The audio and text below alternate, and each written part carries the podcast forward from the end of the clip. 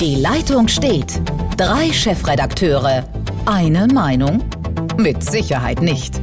Die Chefredakteure der Schwäbischen Zeitung, Henrik Roth, der Südwestpresse, Uli Becker und von Radio 7, Uli Kiesewetter, über Politik und Journalismus. Herzlich willkommen zur ersten Ausgabe von Die Leitung steht im neuen Jahr.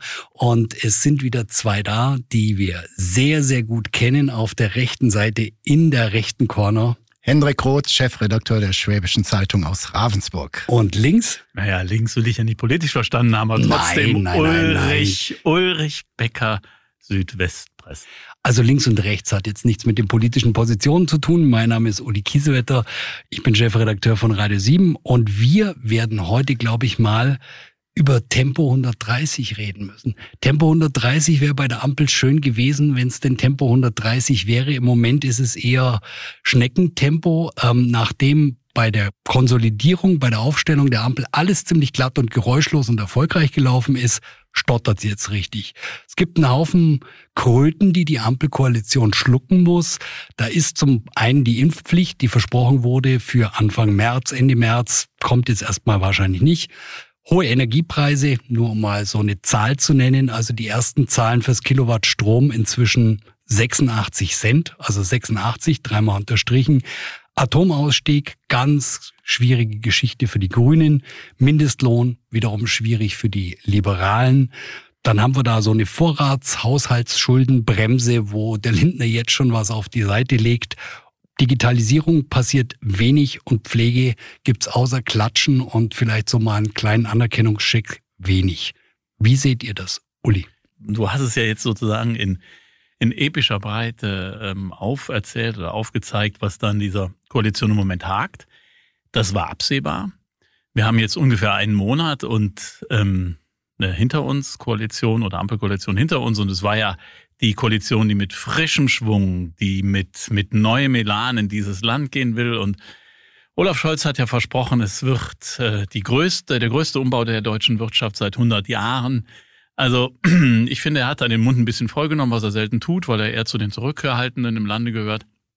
Aber es ist natürlich eindeutig, dass da sowohl bei der FDP als auch bei den Grünen einige Dinge sind, die die ähm, denen überhaupt nicht schmecken können. Also ich, ich fange mal einfach an und der Hendrik wird mich unterstützen, ähm, dass eine FDP 60 Milliarden Schulden macht, natürlich gut versteckt, die 60 Milliarden ausgewiesen als Geld, das eigentlich zur Pandemiebekämpfung benutzt werden soll und jetzt umgeleitet wird in Investitionen mit dem Deckmäntelchen, na ja, das äh, hätten wir ja auch wegen der Pandemie jetzt gebraucht.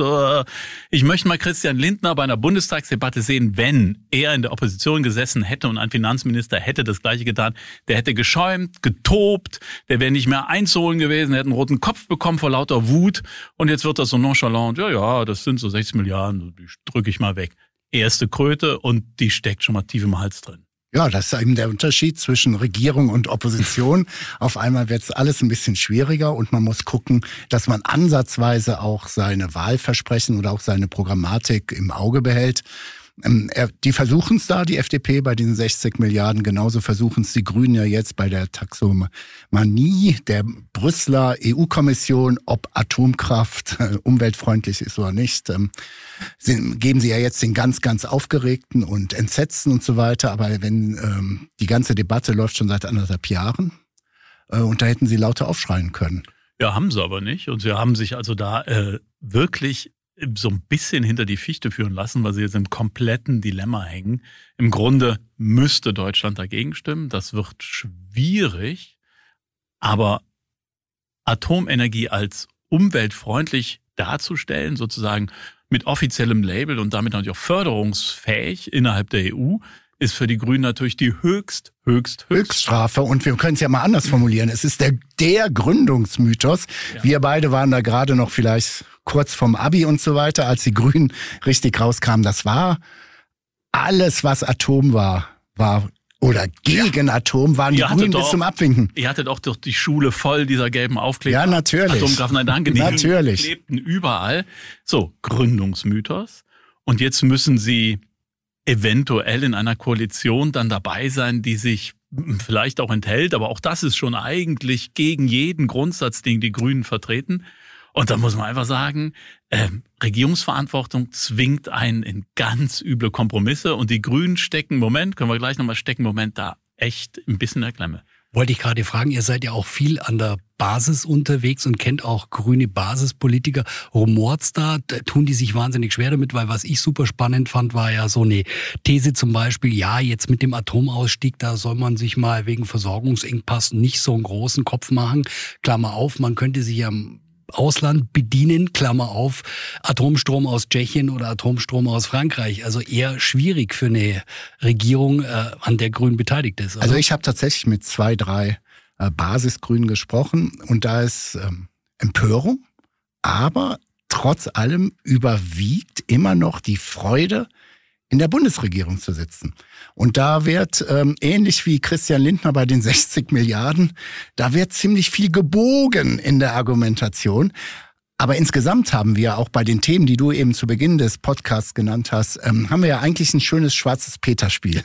Wer ist schuld, wer was? Und jetzt sage ich, der schwarze Peter für die Taxomanie ist oder der liegt bei einer Dame, 16 Jahre Bundeskanzlerin und sie heißt Angela Merkel. Denn den Stress mit der EU-Kommission und den zuständigen Ministerien, Wirtschaftsministerium und Umweltministerium, den gibt es seit anderthalb, zwei Jahren. Und Angela Merkel hat sie in ihrer bekannten Manier einfach laufen lassen. Für unsere Hörer nochmal, um was es geht. Es geht einfach darum, dass äh, Investitionen in den nächsten Jahrzehnten in die Wirtschaft, sei es die deutsche oder die europäische, sollen ein Label draufkriegen, umweltfreundlich. Und da sagt die Taxomanie aus äh, Brüssel in Übereinstimmung mit der großen Mehrheit der europäischen Staaten, Atomkraft ist nachhaltig. So, und die grünen Politiker haben natürlich die Sorge, dass das, was sie als nachhaltige Energie ähm, ansehen, also zum Beispiel Wind oder Solar, dass jetzt die Investitionen wieder in Atomkraft gehen, weil da auch ein grüner Engel sozusagen draufgeklebt ist und nicht mehr in nachhaltige Energien. Und da gibt's natürlich großes Gemurre. Und das, ähm, Uli, das ist gar nicht so bei den Amtsträgern, sondern unten bei den Mitgliedern oder bei den Sympathisanten der Grünen, da knattert's. Und du wirst das sehen, wir hatten ja schon bei der letzten Landtagswahl in Baden-Württemberg, da gab es ja schon so erste Unruhe, diese Klimaliste, wie stark wird die? Dann ist die nicht so stark geworden, ich glaube bei 0,9, ich habe die Zahl nicht mehr ganz im Kopf. Wenn die nicht aufpassen, die Grünen, und in diesem, in diesem Regierungs, in diesem Regierungszwang und dem Zwang zu Kompromissen und zum Teil auch zu faulen Kompromissen stecken bleiben, dann werden die fundamentalistischen Parteien, die eine Energie oder eine grüne Politik vertreten, viel, viel stärker und das wird an, der, an denen knabbern. Also das ist eine wirkliche Gefahr, die denen da erwächst. Also dass, dass dann zwei, drei, vier, fünf Prozent der eher radikalen, vor allem jungen Leute, Fridays for Future als Stichwort, dass die weggehen von den Grünen. Also da geht's an die Kernkompetenz. Ne? Genau. Also das absolut. ist wirklich ganz, ganz gefährlich jetzt. Also ich habe auch so mehrere Kommentare gelesen. Also wenig Grün gerade in der Ampel, wenig Grünphasen, ja, wo man das sieht. Ähm, was wäre denn eurer Meinung nach eine wirkliche Alternative? Wie könnte sich denn jetzt, wenn wir gerade in der Koalition bei Grünen bleiben, wie könnten die sich da jetzt profilieren, die Grünen, und sagen, so, also wir haben einen Atomausstieg, der wird auch nicht zurückgedreht, daran glaubt keiner. Aber wie gehen wir jetzt mit dem Thema Kernkraft, Energiepreise, ich habe ja vorher was ein Beispiel belegt, also das geht den Leuten richtig an den Geldbeutel. Wie können die da punkten? Ich behaupte mal, Realpolitik. Es wird nicht zurückgedreht werden. Frankreich steht vor der Präsidentenwahl. Ähm, für die Franzosen ist die Atomkraft äh, richtig. Das ist in der DNA der Franzosen. Ähm, wir müssen aus europäischer Sicht ein hohes Interesse haben an einer Wiederwahl von Macron oder zumindest an einer proeuropäischen Politikerin oder Politiker. Ähm, dementsprechend gibt es da überhaupt keinen Spielraum. Wer jetzt behauptet, jetzt die Bundesregierung werde das noch bremsen und so weiter, das ist natürlich wirklich das Reich der Mythen und Märchen sind wir da. Ähm, wir haben ein Problem. Wir sind ein Industriestaat und wir haben beschlossen, Atomkraft raus, Kohle raus. Und jetzt sollen wir auch aus der Gaskraft raus. Da sage ich, Leute, wir müssen schon mal ein bisschen nachdenken, wie unsere große Industrie, die wirklich sehr, sehr relevant ist für die Bundesrepublik Deutschland, für Europa, womit die Ener mit Energie versorgt werden. Aber Robert Habeck, Robert Habeck hatte sie erkannt, weil er gesagt hat, okay, Gas kann für eine Übergangszeit auch umweltfreundlich sein, weil wir es brauchen, bis wir äh, tatsächlich diese, diese Energiewende geschafft haben. Aber den Grünen hilft jetzt überhaupt nichts, Lamentiererei oder, oder Jammerei, dass die EU anders abstimmt. In Deutschland, wir haben das jetzt beschlossen, wir sind diesen Weg gegangen, der ist unumkehrbar in Deutschland muss jetzt Vollgas gegeben werden bei dieser Energiewende. Das heißt, es müssen mehr Windräder gebaut werden. Und auch nicht mal, weil ich Windräder so toll finde, weil es keine andere Chance mehr gibt. Sonst sind wir hier wirklich irgendwann, geht, der, geht, der, geht das Licht aus oder aber, wenn es nicht ausgeht, äh, importieren wir halt den ganzen Strom, den dreckigen Strom aus Polen, aus Frankreich. Ähm, und das kann niemand wollen. Also jetzt mal Vollgas geben und nicht, der rote Milan ist dann der Hinderungsgrund für ein Windrad, da muss man sagen, Freunde, entscheidet euch. Irgendwann. Naja, da haben sie sich ja schon entschieden. Mhm. Und das finde ich dann so schnell wie, wie Christian Lindner bei seinen Milliarden. Auf einmal ist es nicht mehr das einzelne Tier, sondern die Population. Wenn ich so anfange zu argumentieren, mhm. dann brauche ich Naturschutz, schreibe ich in Zukunft sehr, sehr klein. Also herzlich willkommen in der Realpolitik. Ja. Henrik, du hast gesagt, bei der Industrie ist das ein Riesenthema. Ich glaube auch, dass es bei den Leuten im Geldbeutel ein Riesenthema ist. Also die, die Stromio-Kunden, die jetzt irgendwie alle gekündigt worden sind, die gehen zurück zum Grundversorger. Das sind dann in der Regel die örtlichen Stadtwerke, ja. Und da wirst du aufgenommen, also du sitzt nicht zu Hause im Dunkeln, aber du zahlst einen riesig hohen Tarif irgendwann, weil die sich jetzt an der Strombörse in Leipzig für 400 Prozent mehr den Strom kaufen müssen. Und das ist dann schon eine Menge. Und wenn man das jetzt mal auf so einen Vier-Personen-Haushalt umrechnen, kann das locker mal zwischen 500 und 1000 und 1200 Euro sein. Glaubt ihr, dass das Potenzial birgt für, für noch mehr äh, Frustration bei den Bürgern, die sich da abwehren, was wir an anderer Stelle schon sehen? Weil das wird teuer. Die Energiewende wird teuer. Ja, ich meine, wir haben ja als äh, Tageszeiten in Baden-Württemberg die, die Umfrage gemacht, noch vor Weihnachten. Und da haben über zwei Drittel der Befragten gesagt, wir sind nicht bereit, auch nur einen Cent für die äh, Energiewende oder für den, für den Klimaschutz mehr auszugeben, weil uns das Wasser bis zum Hals steht.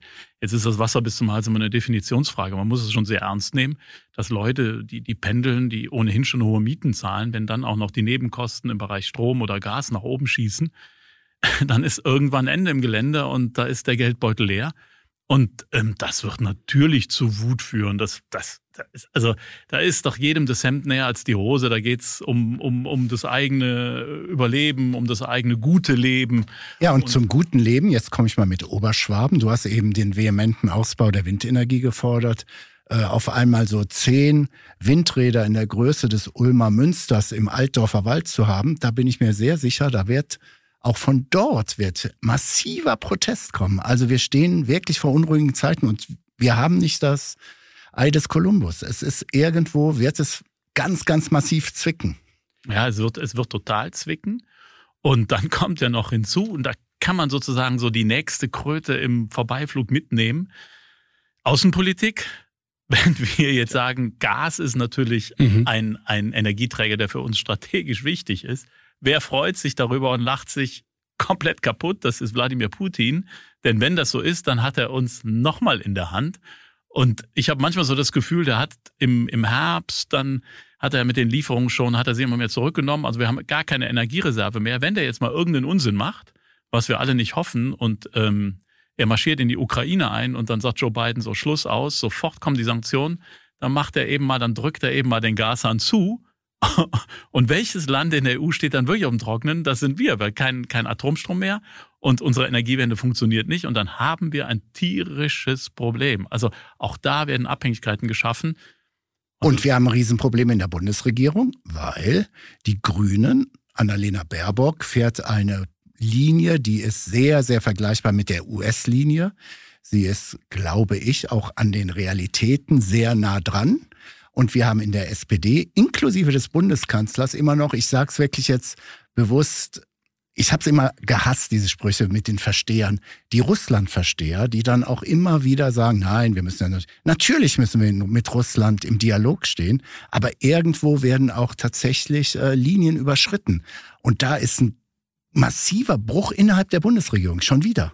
Äh, aber ich glaube, auch die FDP sieht äh, Nord Stream 2 sehr, sehr kritisch. Und es sind die Sozialdemokraten, es sind die Ministerpräsidenten aus den ostdeutschen Bundesländern, aber es ist auch die SPD-Spitze, es ist auch der Fraktion, der frühere Fraktionschef und so weiter und so fort. Aber da sind wir doch beim zweiten Gründungsmythos. Es war AKWs und der zweite Gründungsmythos der Grünen ist natürlich Menschenrechte, gerechtere Welt, Friedenspolitik. Äh, Friedenspolitik. So, mhm. jetzt steht die Annalena Baerbock da und da tut's mir tatsächlich äh, ein Stück weit leid, weil sie ist natürlich gefangen in, in, in internationalen Bündnissen, in, in äh, lang äh, hergebrachter Außenpolitik, die sie nicht einfach ab, abreißen kann oder so. Und da muss sie natürlich äh, Realpolitik machen.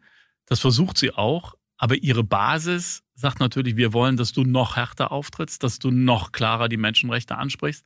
So, und da ist sie auch in einem riesen, riesen Dilemma. Aber da gebe ich, und jetzt, wir haben die Kröte FDP gesprochen, wir haben die Kröte Grün. Jetzt Nord Stream ist für mich die Kröte SPD. Liebe Leute, ihr seid immer stolz über Willy Brandt, Helmut Schmidt und so weiter. So Leute, jetzt Aber macht mal Linie, seriöse Außenpolitik. Ja. Der Linie kommt der Gerd Schröder und da ist das. ja, ja, ganz genau. Ach so, so ganz kurz, also ganz kurz ein Klärungsproblem. Zur, Einordnung noch, Hendrik, also Nord Stream 2, die Pipeline, die verlegt ist, die jetzt, ähm, ja, wo man nicht genau weiß, machen wir es, machen wir es nicht, wo wahnsinnig viel dran hängt, direktes Gas aus Russland zu uns. Da würde ich gerne so von euch die Punkte noch mal ein bisschen raushören. Sagst du Nord Stream 2 ja oder nein, Hendrik?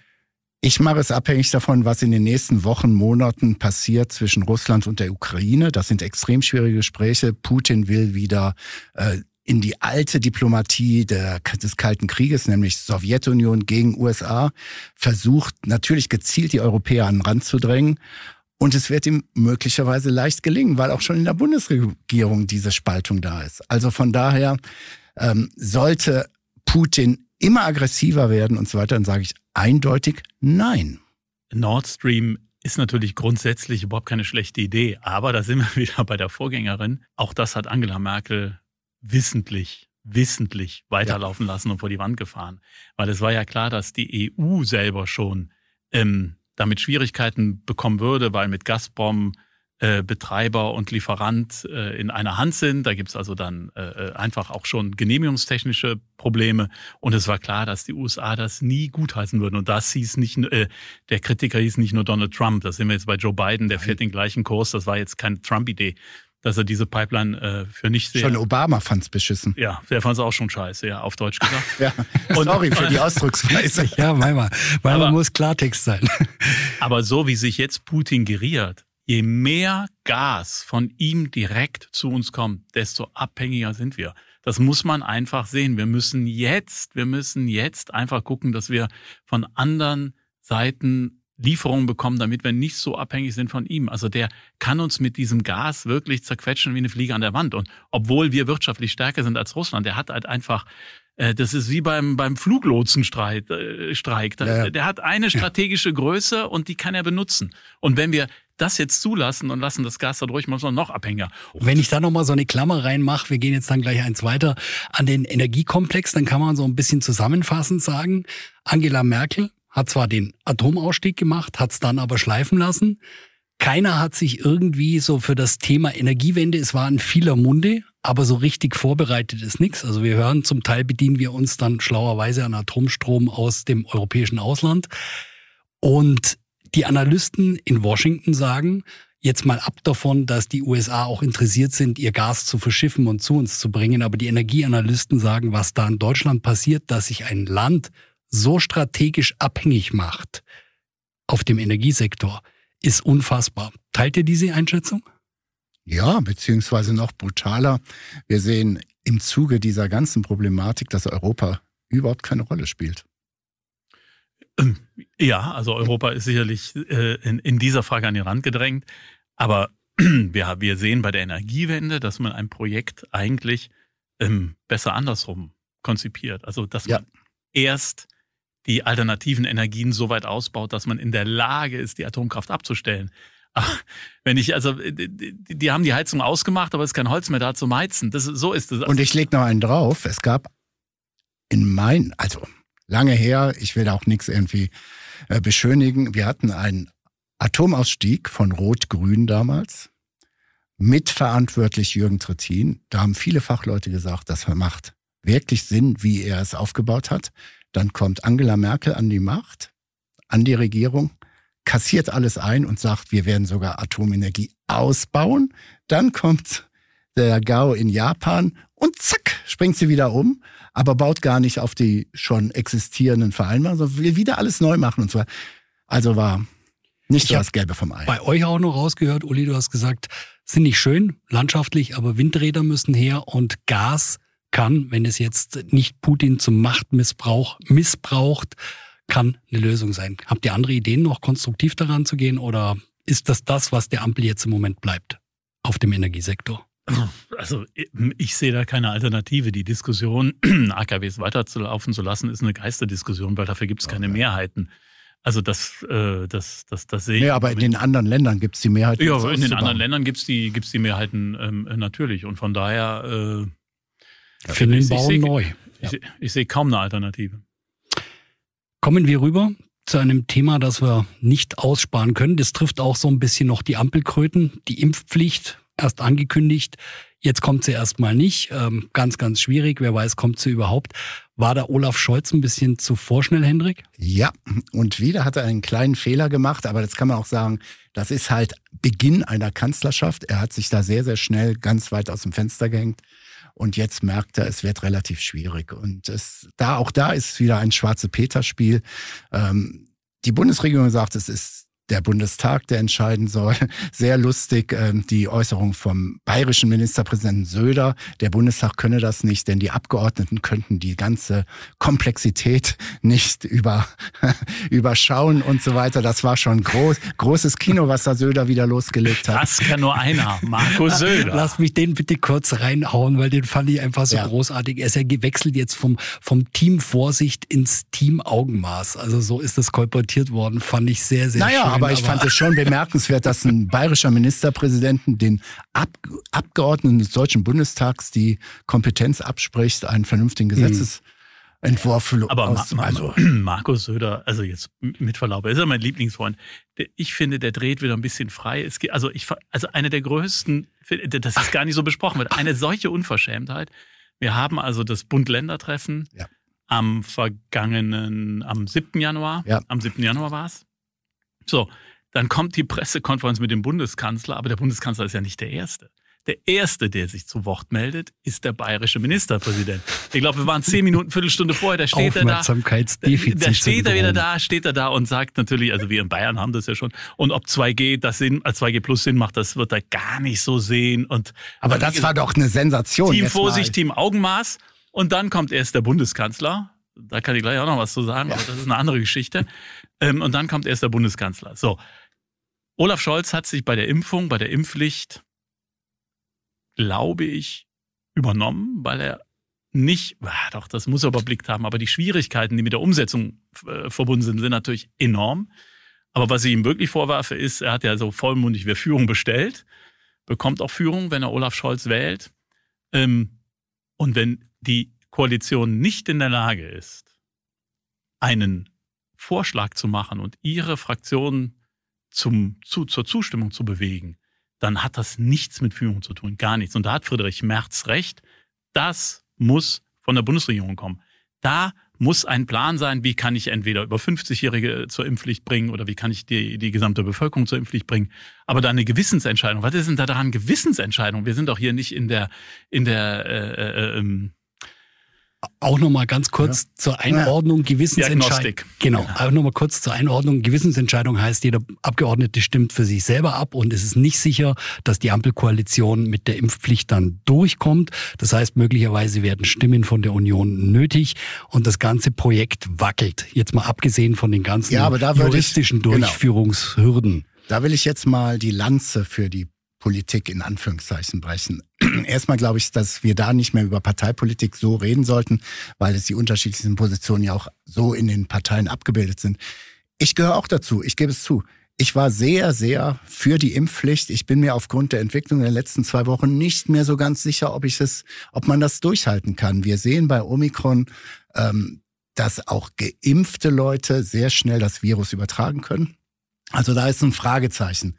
Will sagen, wenn ich sage, es gibt eine Impfpflicht, dann muss ich eigentlich in meinen Augen garantieren, jetzt bin ich kein Jurist, aber sagen wir mal, für ein Jahr oder für zwei Jahre ist die Impfung sicher. Das scheint nicht der Fall zu sein. Und dann die politische Umsetzbarkeit. Da sage ich jetzt einfach mal so als Praktiker, der seit Jahrzehnten die Politik beobachtet. Das wird enorm schwierig, weil wir reden dann von Entscheidungen im, wenn es so weitergeht, von im März, April. Und dann wird die umgesetzt im Sommer, wo wir vielleicht eine Inzidenz von 12 bis 50 haben. Und dann wird es tatsächlich schwierig, da argumentativ die Leute ranzuholen. Also so ähnliche Argumente im Hinblick auf die, ähm, auf die Impfpflicht kommen ja auch aus dem Ethikrat. Und man kann sicherlich lange darüber äh, äh, diskutieren, ob das auch Grundrechte berührt oder verletzt. Aber auf der anderen Seite, wenn wir uns nicht stärker durchimpfen lassen, ist die Wahrscheinlichkeit, dass die nächste Variante kommt, enorm hoch. Und wir stehen wieder vor derselben Geschichte und haben wieder das Problem, dass wir nicht wissen, wie wir da rauskommen. Also verdammt normal. Also was in Italien möglich ist, wenn Mario Draghi sagt, alle über 50 lassen sich impfen, ähm, dann ist das auch noch ein Kompromiss, weil man sagt, okay, die, die über 50 sind, gehören zu den vulnerablen Gruppen. A, Menschen schützen davor, dass sie sterben. B, weil in dieser Gruppe so viele krank werden, müssen wir gucken, dass der Laden irgendwie am Laufen bleibt, also dass die, die Quote derer, die krank werden. Komplett d'accord. Komplette Zustimmung. Ich frage jetzt nur, ist so eine Impfpflicht, hat die vor einem Bundesverfassungsgericht zum Beispiel Bestand, wenn die Impfstoffe wirklich nicht so lange halten oder nicht das halten, was sie versprechen. Ja, aber das meine ich mit Führung. Wenn eine wenn eine Bundesregierung ja. der Überzeugung ist, wir wollen das so machen, dann muss man mal politische Führung beweisen. Und wenn das Bundesverfassungsgericht dann das kassiert, dann ist das sicherlich nicht, nicht sonderlich äh, toll für eine, aber sie muss doch mal eine Idee von Führung haben. Und wenn ich schon da stehe und sage, na, ich weiß nicht und überhaupt und dann, ja, feigert vom Feind und dann kann ich auch sitzen bleiben, gar nichts komm, tun. Komm, wir spielen mal ganz kurz Ampel und Koalition. Also wir machen einen Lockdown, nennen ihn aber nicht so und so weiter. Gäbe es denn irgendeine praktikable Möglichkeit, wo man sagt, äh, das, was du auch in deinem Appell gerade gesagt hast, Henrik, Leute, lasst euch impfen, möglichst viele. Und wir müssen da irgendwie einen Druck auf den Kessel bringen. Ohne Impfpflicht geht das oder geht das nicht? Also da bin ich jetzt wieder Realist. Also das mag jetzt ein bisschen verwirrend sein. Ich glaube, es geht nicht ohne Impfpflicht. Also grundsätzlich nochmal bin ich ja im, eigentlich im Lager Impfpflicht, aber die letzten zwei Wochen haben mir gezeigt, es wird argumentativ und wahrscheinlich rechtlich sehr, sehr schwierig. Deshalb muss es schneller gehen und ich stimme Uli Becker komplett zu. Es ist eine Sache von Führung und so schwierig kann es eigentlich nicht sein, denn wenn ich einen vernünftigen Gesetzantrag formuliere, dann werden fünf Sechstel oder sogar sieben Achtel der CDU-CSU-Bundestagsfraktion auch zustimmen. Und es ist überhaupt keine Schande in einer Pandemie. Wir hatten noch nie, die Bundesrepublik Deutschland ist noch nie durch eine Pandemie gegangen, dass dann auch so formuliert wird, dass die Regierungsparteien inklusive der seriösen Oppositionsparteien sowas durchbringt. Also ich finde, es gibt noch eine Alternative zur Impfpflicht, das heißt Anreiz. Und Anreiz geht bei den Deutschen fast immer und ausschließlich über den Geldbeutel, vielleicht im Schwäbischen noch besser als in jedem anderen Teil der Republik. Die Behandlung von Pandemieopfern oder von, von, von Covid-Erkrankten kostet die Krankenkassen Millionen bis Milliarden. Pro Patient 92.000, also jetzt mal so von der so. Kasse im Schnitt gerechnet. Und das heißt, dass diejenigen, die wissentlich und willentlich sich der Impfung entziehen, belasten das Gesundheitssystem über alle Maßen. Das heißt, wer sich nicht impfen lassen will, zahlt einen Säumniszuschlag auf die Krankenkassenbeiträge. Der muss ja nur 50 Euro im Monat betragen. Ich lache, ich lache, weil ich sowas ansatzweise in einem Kommentar äh, nur ins Spiel gebracht habe und die Prügel, die ich bezogen habe, waren wunderbar. Ja, aber die Prügel, die Prügel beweist ja, das geht den Leuten sofort an. Ja, ja, das stimmt. So, das, also ich meine, ja. das ist vollkommen nachvollziehbar. Wir haben, wir haben das Problem. Also wenn du nicht regelmäßig zum Zahnarzt gehst, musst du mehr für deine Zahnbehandlung zahlen. Ähm, zum Teil ist es auch sogar inzwischen, glaube ich, bei Rauchern, da weiß ich nicht ganz genau. Aber es wird ja durchaus gutes Verhalten in einer Krankenkasse wird belohnt. Mhm. Wenn ich diese Impfung verweigere, ist es klar, dass ich im Schnitt die, die Solidargemeinschaft sehr stark belaste. So, und wenn ich mir das leiste, und dabei sage ich, und das meine ich wirklich ernst und ohne Zynismus, wenn es mir so viel wert ist, dass mein Körper unversehrt bleibt, dann zahle ich halt meinetwegen die 50 Euro im Monat. Die Griechen machen das. Die Griechen machen das über die Steuerbehörden. Die haben ein Impfregister, wofür ich auch wäre.